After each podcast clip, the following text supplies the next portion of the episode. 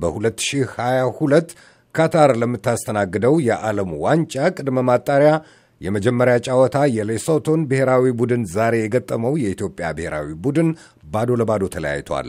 በባህር ዳር ስታዲየም በተደረገው ጨዋታ ሙጅብ ቃሲምና አማኑኤል ገብረ ሚካኤል በመጀመሪያው አጋማሽ ያገኟቸውን የጎል ዕድሎች ሳይጠቀሙባቸው መቅረታቸውን ሪፖርተራችን ግርማቸው ከበደ ዘግቧል። የዋልያዎቹ አሰልጣኝ አብርሃም መብራቱ ጨዋታውን ማሸነፍ ባይችሉም ተጫዋቾቻቸውን አድንቀዋል። በዛሬው ጨዋታ ቡድናችን ከሌላው ጊዜ በተሻለ ሁኔታ ጥሩ ተንቀሳቅሷል። በርካታ የሚባሉ የግብ ዕድሎችን ፈጥሯል። ነገር ግን ያው ከጊዜ ወደ ጊዜ ተያይዞ የመጣው የአጨራረስ ችግር እና የተጫዋቾቻችን መጓጓት ወደ ጎል ሳንቀይር ቀርተናል። የሞከርናቸው ሙከራዎች በዚህ ላይ ያው ጠንክረ መስራት እንዳለብን ነው የሚታየኝ። ከዚህ በተረፈ በተጫዋቾቼ ደስተኛ ነኝ። የአቅማቸውን ሁሉ አድርገዋል። የሌሶቶና የኢትዮጵያ ብሔራዊ ቡድኖች የመልስ ጨዋታ የፊታችን እሁድ ይደረጋል። ይህ በእንዲህ እንዳለ ለዚሁ የ2022 የዓለም ዋንጫ ማጣሪያ አስመራ ላይ ከናሚቢያ አቻው ጋር ዛሬ የተጋጠመው የኤርትራ ብሔራዊ ቡድን በለስ ሳይቀናው ከሜዳው ወጥቷል። ብርሃነ በረኸ ተጨማሪ አለው።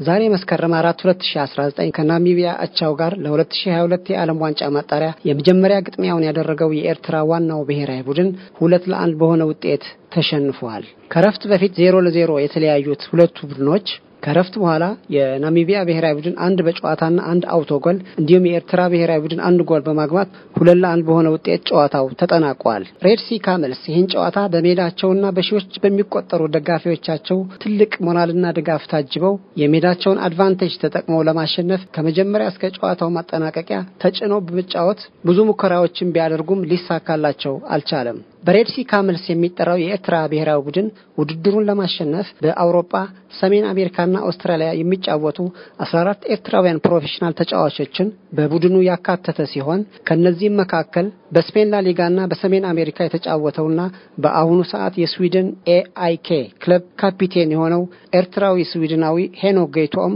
እንዲሁም በቼክ ሪፐብሊክ ክለቦች በፕራግ ክለብ የተጫወተውና በአሁኑ ሰዓት ሃንጋሪ ውስጥ የተጫወተ ያለው ጎልጎል መብራህቱና ሌሎች እነዚህን የመሳሰሉ ጥሩ ስምና ዝና ያላቸው ተጫዋቾች የሚጠቀሱ ናቸው። ከነዚህ ከውጭ ከመጡት 14 ፕሮፌሽናል ተጫዋቾቹ ዘጠኙ ትላንት አስመራ በመግባታቸው በዛሬው ጨዋታ ሶስቱ ብቻ ናቸው ሜዳ ውስጥ መግባት የቻሉት። ሶስቱ ደግሞ በተቀያሪ ወንበር ላይ የተመዘገቡ ናቸው። ከጨዋታው በኋላ የኤርትራ ብሔራዊ ቡድን አሰልጣኝ አለም ሰገድ ኤፍሬም ለጋዜጠኞች በሰጠው ጋዜጣዊ መግለጫ የኤርትራ ብሔራዊ ቡድን ከ20 ዓመት በታች ከዋናው ብሔራዊ ቡድንና ከውጭ የመጡ ፕሮፌሽናል ተጫዋቾችን ያካተተ በመሆኑ ሶስቱን አይነት ተጫዋቾች ለማዋሃድ ጊዜ ባለማግኘቱ ሊሸነፉ እንደቻሉ ከተናገረ በኋላ በናሚቢያ ለሚደረገው ጨዋታ ባላቸው የአንድ ሳምንት ጊዜ ክለቡን በማዋሃድ የተሻለ ውጤት ለማስመዝገብ እንደሚጥሩ ተናግረዋል። ሁለቱ ቡድኖች መስከረም 10 2019 ሁለተኛ ጨዋታቸውን በናሚቢያ ያደርጋሉ።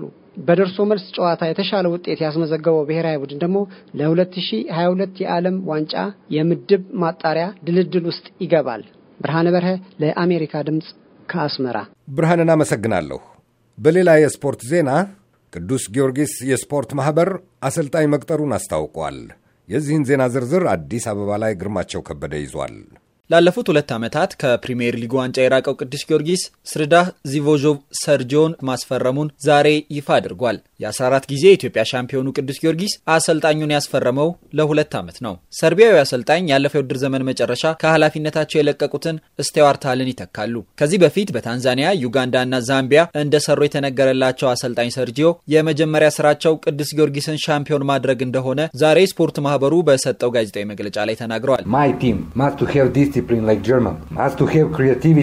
የእኔ ቡድን እንደ ጀርመን ቡድኖች ስርዓት፣ እንደ ስፔን ቡድኖች ፈጠራ እንዲሁም እንደ ብራዚል ቡድኖች ደግሞ ማጥቃትን የያዘ ይሆናል ብለዋል። ሆኖም ቅዱስ ጊዮርጊስ አዲስ አሰልጣኝ ቢቀጥርም በየትኛው ሊግ እንደሚጫወት እስካሁን አልወሰነም። የስፖርት ማህበሩ ባለፈው የውድድር ዘመን መጨረሻ አካባቢ ከእግር ኳስ ፌዴሬሽኑ ጋር ውዝግብ ውስጥ መግባቱ ይታወሳል። ከዚያ በኋላም ከአዲስ አበባ ክለቦች ጋር በመሆን የአዲስ አበባ ሊግ ለማቋቋም የመግባቢያ ሰነድ ተፈራርሟል። አሁንም ተገቢ ውሳኔ ካልተወሰነ እግር ኳስ ፌዴሬሽኑ በሚያዘጋጀው ውድድር እንደማይሳተፍ የስፖርት ማህበሩ የቦርድ ሊቀመንበር አቶ አብነት ገብረ መስቀል በጋዜጣዊ መግለጫው ተናግረዋል። መንግስት ለጊዮርጊስና ለቡና አይደለም የሚወስነው። መንግስት ለራሱ ለደህንነቱ፣ ለሰላሙ፣ ለሀገር ሰላም ሲል ነው የሚወስነው። እኛም ደግሞ እንደዚህ አንገብግቦን የምንከራከረው ምንጮኸው አገራችን ውስጥ በፉትቦል ስም ሰላም እየጠፋ አገር እየታመሰ በጎሳ በዘር የተከፋፈለ ፉትቦል ማየት ስላስጠላ ነው። መስማትም አስጠልቶናል፣ እንኳን ማየት። ቅዱስ ጊዮርጊስ ፌዴሬሽኑ ያወጣውን የተጫዋቾች ከፍተኛ የደሞዝ ጣራ እንደማይቀበልም አስታውቋል። ለአሜሪካ ድምፅ ሬዲዮ